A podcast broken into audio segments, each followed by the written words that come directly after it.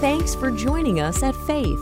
We hope the message you're about to hear encourages your day and draws you closer to Jesus. If you'd like to join us for service or find out more about the church, visit faith.church. That's faith.church.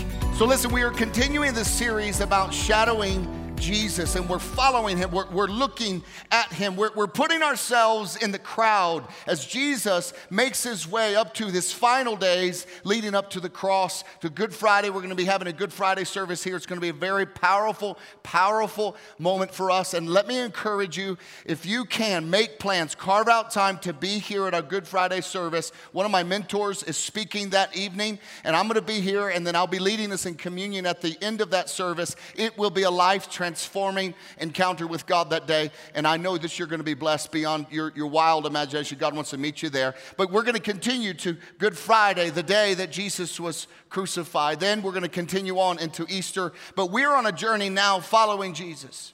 We're putting ourselves in the story of the Bible that speaks to us and, and, and ministers to us. And, and we're, we're really, I'm approaching this as if I was a skeptic. If I was kind of on the outside and watching Jesus and listening to the words that he said, I've never seen anything like this before.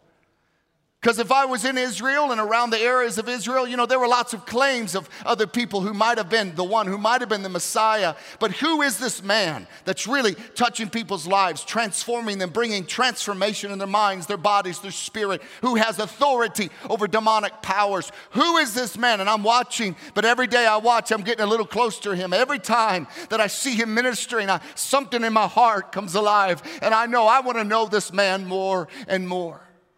And we're going to go on this journey together.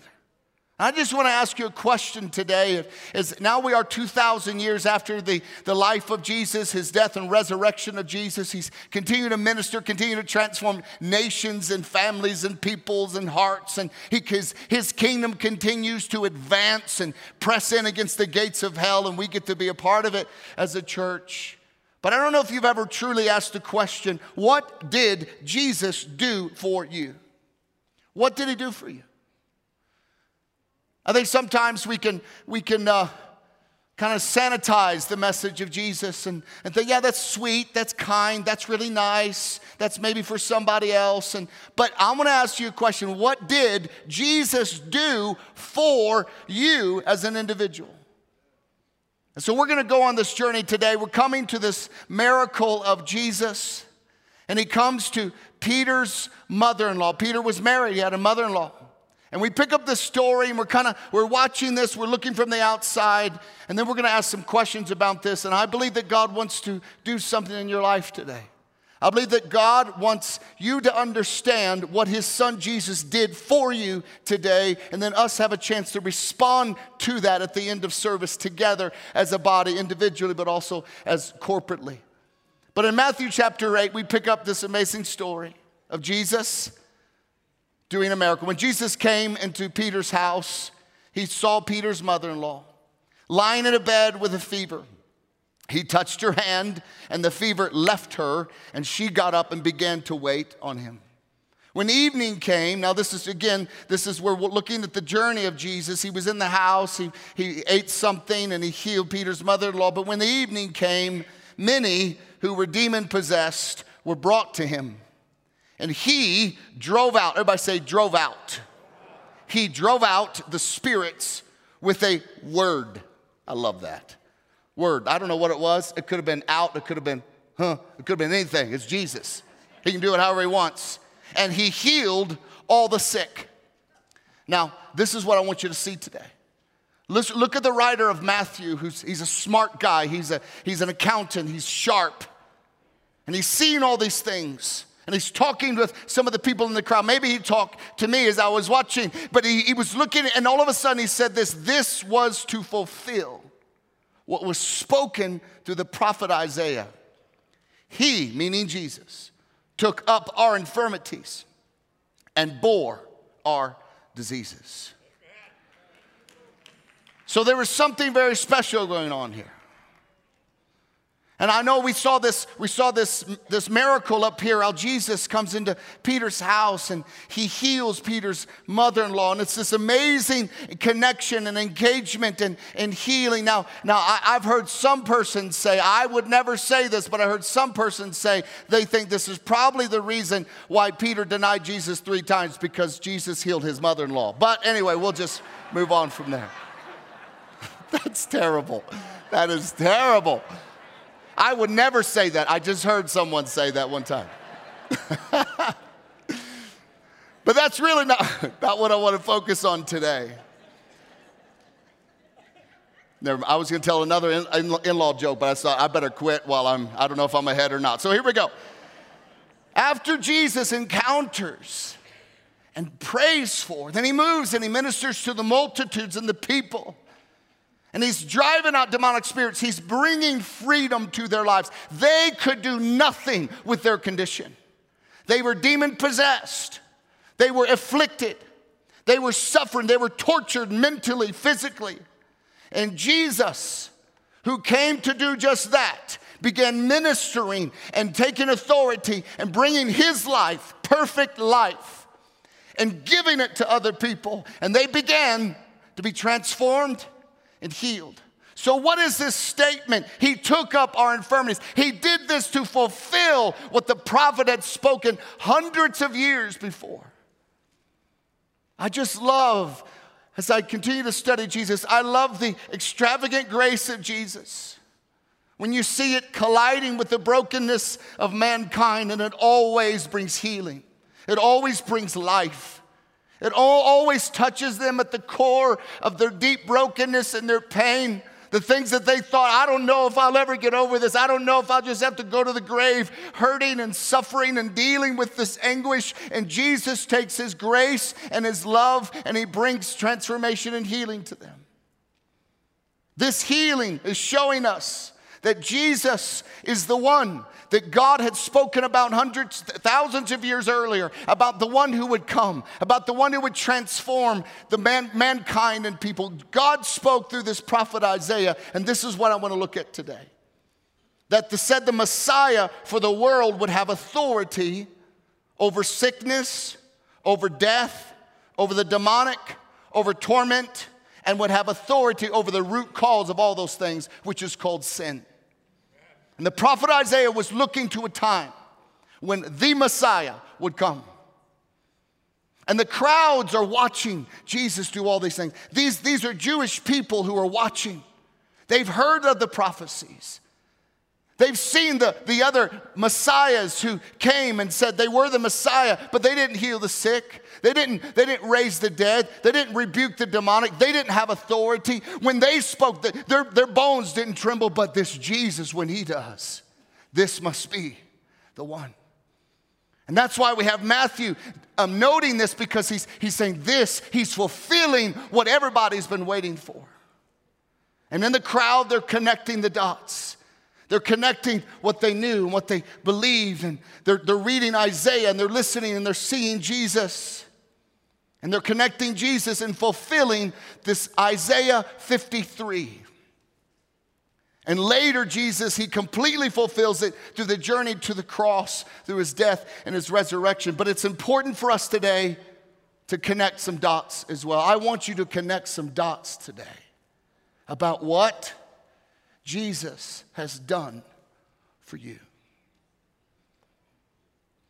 Isaiah 53, just so you're aware, and we're going to read it in just a moment, wasn't just fulfilled when Jesus walked the earth 2,000 years ago. It just didn't happen then. I want you to know something today. Jesus is continuing to fulfill Isaiah 53 today in, in our world and in our lives. I hope, I hope you know that. He's still fulfilling the prophecy of the one to come. And so let's look more closely at Isaiah 53 and let's begin just to read this incredible passage. Surely he took up our pain and bore our suffering, yet we considered him punished by God, stricken by him and afflicted. But he was pierced for our transgressions, he was crushed for our iniquity. And the punishment that brought us peace was on him.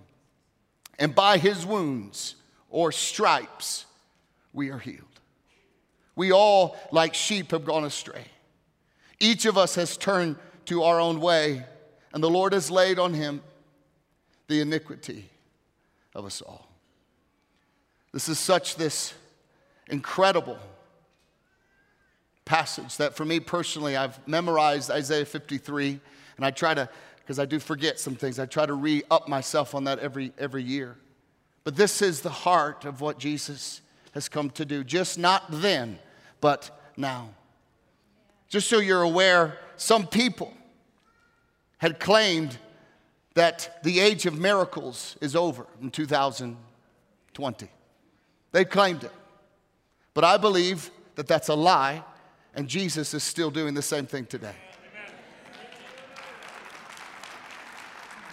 Jesus is no longer physically in our midst, but he promises where two or three people are gathered in his name, he would be there.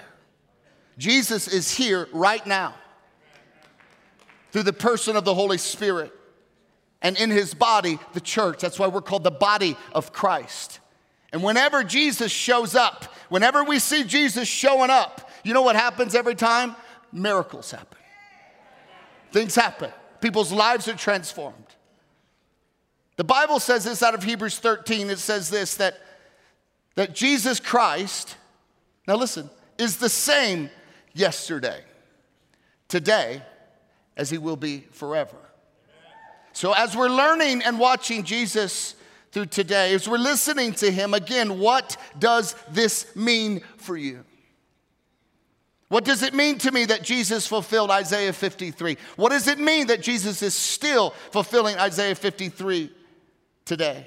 I want us to think through Isaiah 53 and see what areas that, that God spells out to us so that we can walk away with a promise today, that we can engage in God who invites us to put His word to the test in our own lives. What did Jesus do for me?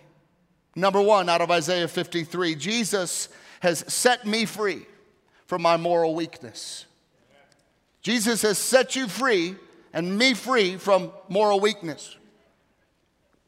The scripture out of Isaiah 53 is this Surely he took up our infirmities. Surely he took up our infirmities. The Hebrew word infirmities is one that means moral weakness.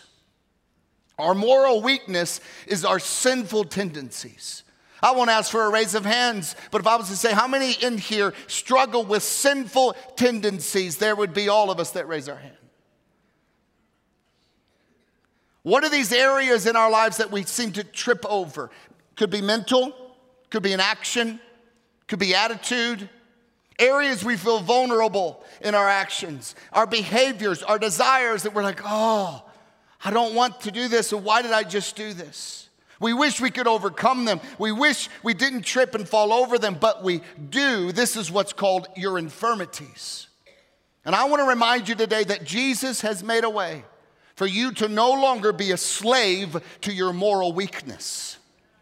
You don't have to be a slave to your moral weakness. That's why I resist the language to say I'm a sinner saved by grace. No, I was a sinner, now I'm saved and called a saint.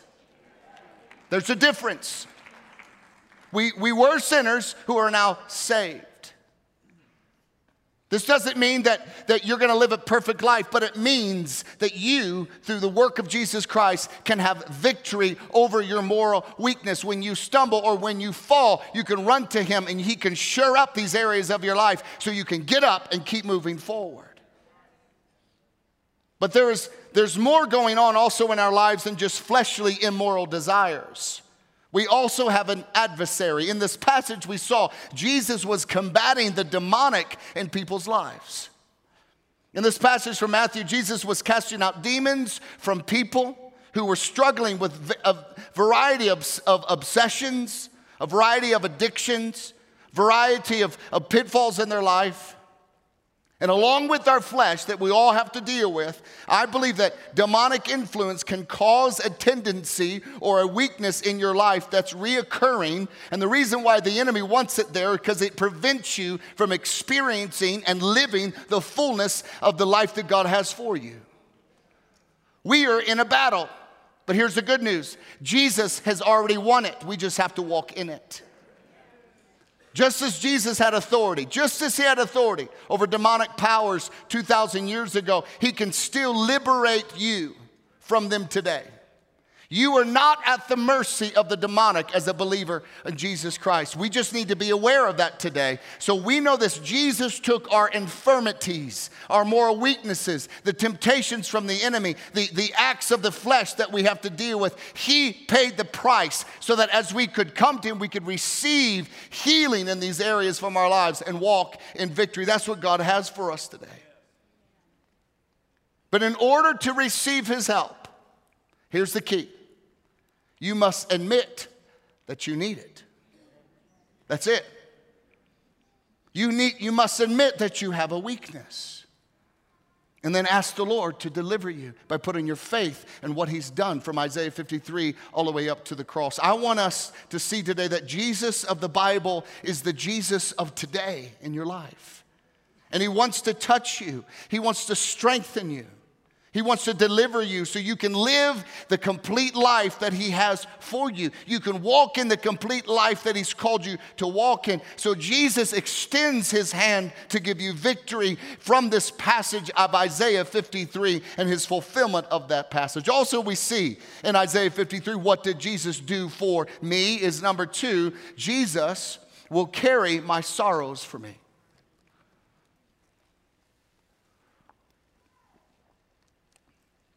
Jesus will carry my sorrows.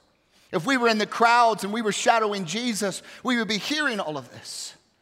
We would be thinking, oh, I just thought I was at the mercy of my, of, of my desires and, and my temptations. And I also thought that I just I have to carry my pain all by myself. But because of what Jesus has done and what he's fulfilled, Jesus will carry my sorrows for me. That's why scripture says that he carried our sorrows on, on the cross. Grief and sorrow occur when all of us, and all of us will have to walk through this, when we lose something that was very, very dear to us. It may be the death of a loved one, it might be grieving over a divorce, could be a lost job, it could be a lost business, could be a lost opportunity.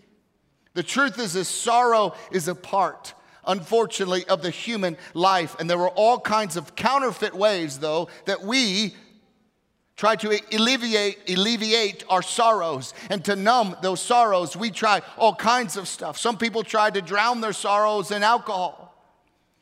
Some people try to, to make them go away with illicit sex or pain meds or money or power or approval or food, or maybe because of our sorrows, we become more controlling, we become more critical, whatever it may be. I want you to hear me today and hear my heart and hear God's heart. God has a better offer for you than those things. He has a better offer for you. Instead of carrying the load of your cares and your sorrows and trying to alleviate some pain by doing something through your physical body or, or through your mind or whatever it may be, instead of carrying that load, today with the prompting of God, to the realization of the power of the Holy Spirit, we can do something that First Peter tells us to do out of First Peter 5 7, where the Bible says this, that you can cast all your anxiety on Jesus because He really cares for you. He really cares for you. He really cares for you. This is why He endured the cross, so that if, as you would come to Him, He can give you what He's already purchased for you. Jesus, though, has given us a choice. You can carry your griefs, you can carry your sorrows, you can carry your anxiety yourself, or you can let Jesus carry them for you. And his shoulders and his ability is much broader and much stronger than yours. And he's asking you today, will you cast your cares upon me? Will you let me carry your sorrows for you? I don't know where you are today, but this is what I know. I know this that we have sorrows, we have loss, we have grief, we have anxiety, we have things that we're dealing with on the inside. And Jesus has already paved the way, but you need to step out fresh and new and receive what Jesus has done for you. Another thing that we see Jesus do as we watch him minister and we consider Isaiah 53, number three, Jesus will remove all the guilt from my mistakes. Jesus will remove all the guilt from my mistakes. Isaiah 53 beautifully is this poetic, every line is this, is this punch again and again and again on the salvation of humanity and against sin and what sin has done to mankind. And Jesus is, did this from Isaiah 53. He, meaning Jesus, was pierced for our transgressions and he was crushed for our iniquities.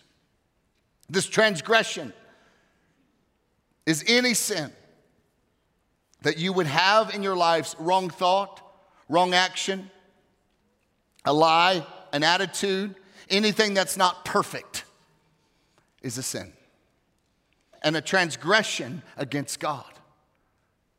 But God knew, please hear me today, God knew that we could not measure up because we couldn't measure up.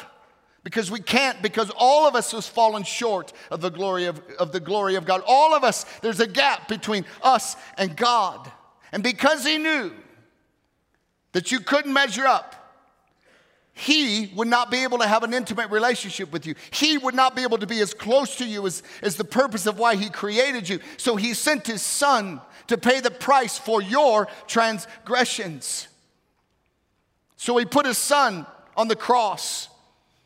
Our sin, our transgressions that we committed against Him, so that the penalty that will be paid for our sins, we can live free from guilt because Jesus has paid the price. Therefore, we're not guilty. Therefore, in Christ, we are innocent. And therefore, since we are innocent, we are seen as perfect. Therefore, we are seen as perfect. We can have an intimate relationship with the Father. This is the good news of Jesus Christ. Amen. Not only is this that what Jesus took upon himself was your sin, but the other side is he took upon himself the sin that other people have committed against you. So, one thing is to say, Yeah, I know, I, man, I need forgiveness. I need to be relieved from the guilt of my own sin. And Jesus did that. But what he also did is he took the penalty and he took the effect of what someone else's sin that was done against you that caused you pain, that caused you hurt. And he paved the way so that if you come to Jesus, you can be healed not only of your own sin, but you can be healed and set free from the sin that's been done against you from someone else. That's the good news of the gospel.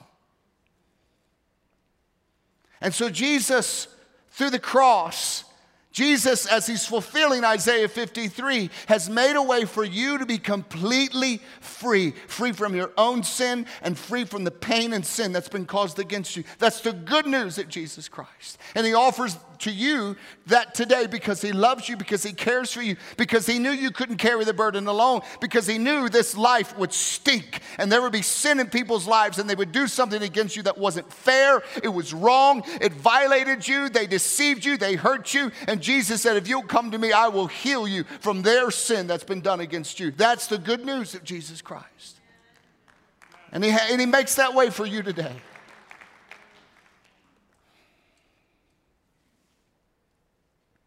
Our transgressions are why Jesus was pierced. It was for our iniquities, our immoral behavior, that he was crushed. And therefore, in Christ, we are to be free from guilt and full in our fellowship with God. The Christian faith is the only way that offers, please hear me today, it's the only way that offers a remedy for guilt. and it's God's forgiveness. When people of other religions discover this, it's often a refreshing truth that causes them to want to accept Jesus Christ.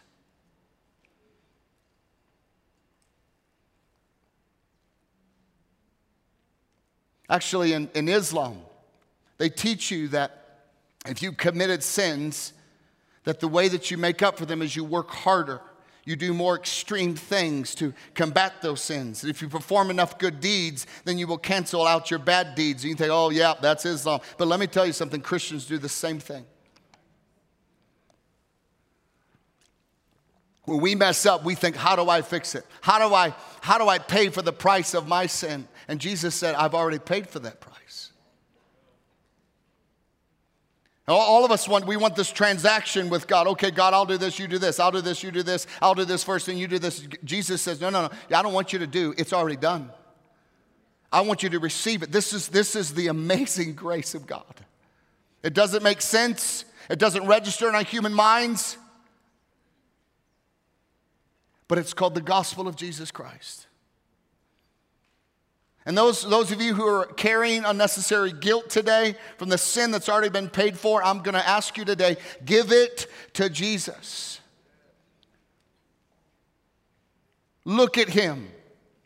As you stand in the crowd, as you shadow Jesus, as you watch him minister, understanding why he came to give your guilt.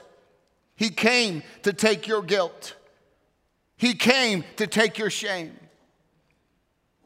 If it's forgiven, then He wants you to receive His gift and forget about it and walk in the freedom that comes from Jesus Christ. This is what we see as we watch Jesus. This is what we're challenged with. Even some of us here today, no, no, it can't be right. Can't be right.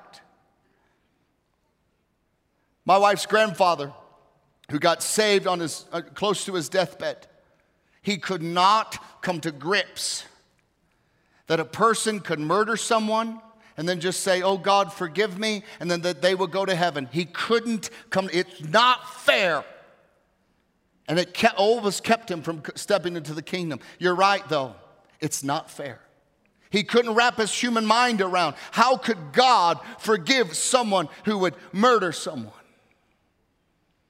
How could God forgive someone who would hurt somebody else? It's not fair, you're right. It's called the gospel. It's not fair. It's a free gift to all who will receive it in the right heart and right spirit. And the last thing that Jesus offers us as we look at Isaiah 53 and we remember how he fulfilled Isaiah 53 is number four Jesus offers me healing. Jesus offers me healing. Can we say this together today? Jesus offers me healing. Now, some of you are already running. Yes, what about this? What about this? What about this? What about, listen, I'm just I'm asking you just for a second to see what Jesus is offering. That's why Isaiah 53 says this, by his wounds we are healed. Now this healing is is it's it's complete. And I'll explain what I mean by that. There are different kinds of pain that we need healing from. Your point of pain might be a physical one. Your point of pain might be a betrayal. Your point of pain might be a rejection. Your point of pain might be your dad might be mental, it might be emotional. But whatever the source, please hear the Father's heart today. Jesus can heal you.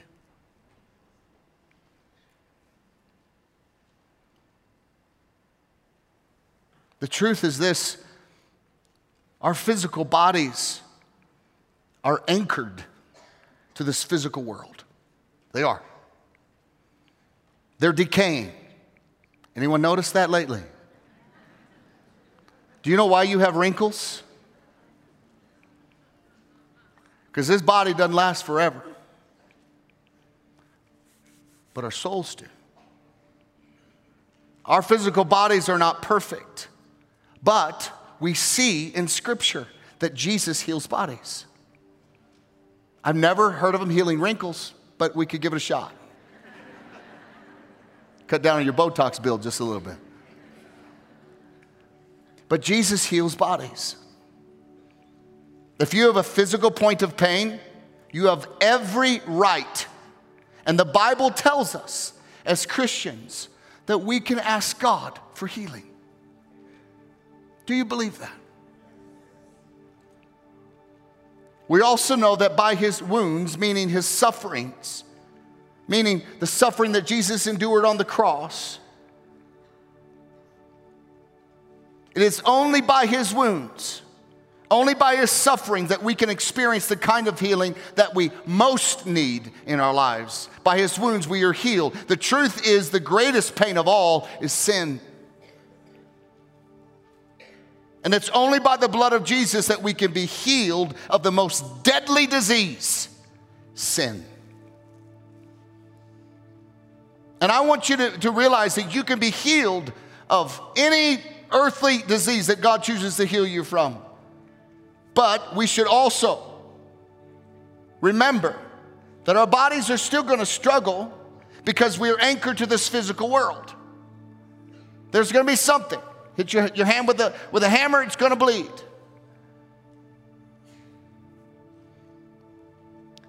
And the reason Jesus allowed himself to be wounded was so that we can be healed of the cancer of sin. Now, I, I want to share with you a story from a book titled Written in Blood by Robert Coleman. He tells a story of a little boy named Johnny whose younger sister needed a blood transfusion.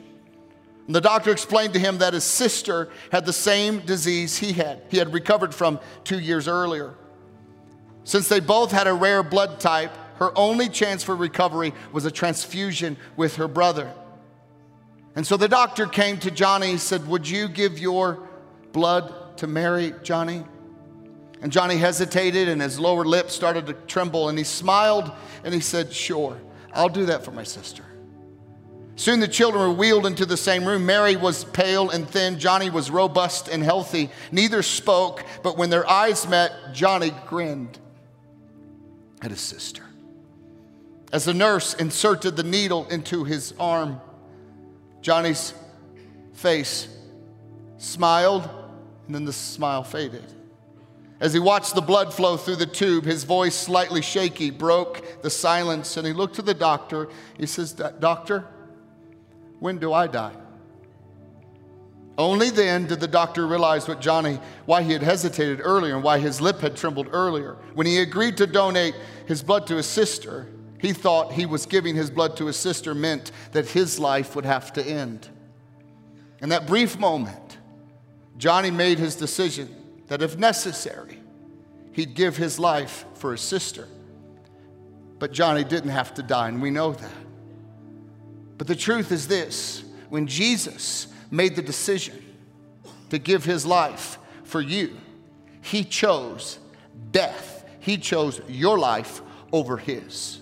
He chose your infirmities over his purity. He chose your sin over a life that's perfect. He chose to take upon he who knew no sin. He became sin itself. He chose in the moment of quivering flesh on the cross, sprawled out naked for all of humanity to mock him and make fun of him. He chose that as your sin became his sin, he felt the separation that you and I would feel unless someone did something about it. And he cried out to God, My God, why have you forsaken me? It was that moment he felt it, but he did it for you. He exchanged his life for your life so that you can have healing from him today. Do you believe that?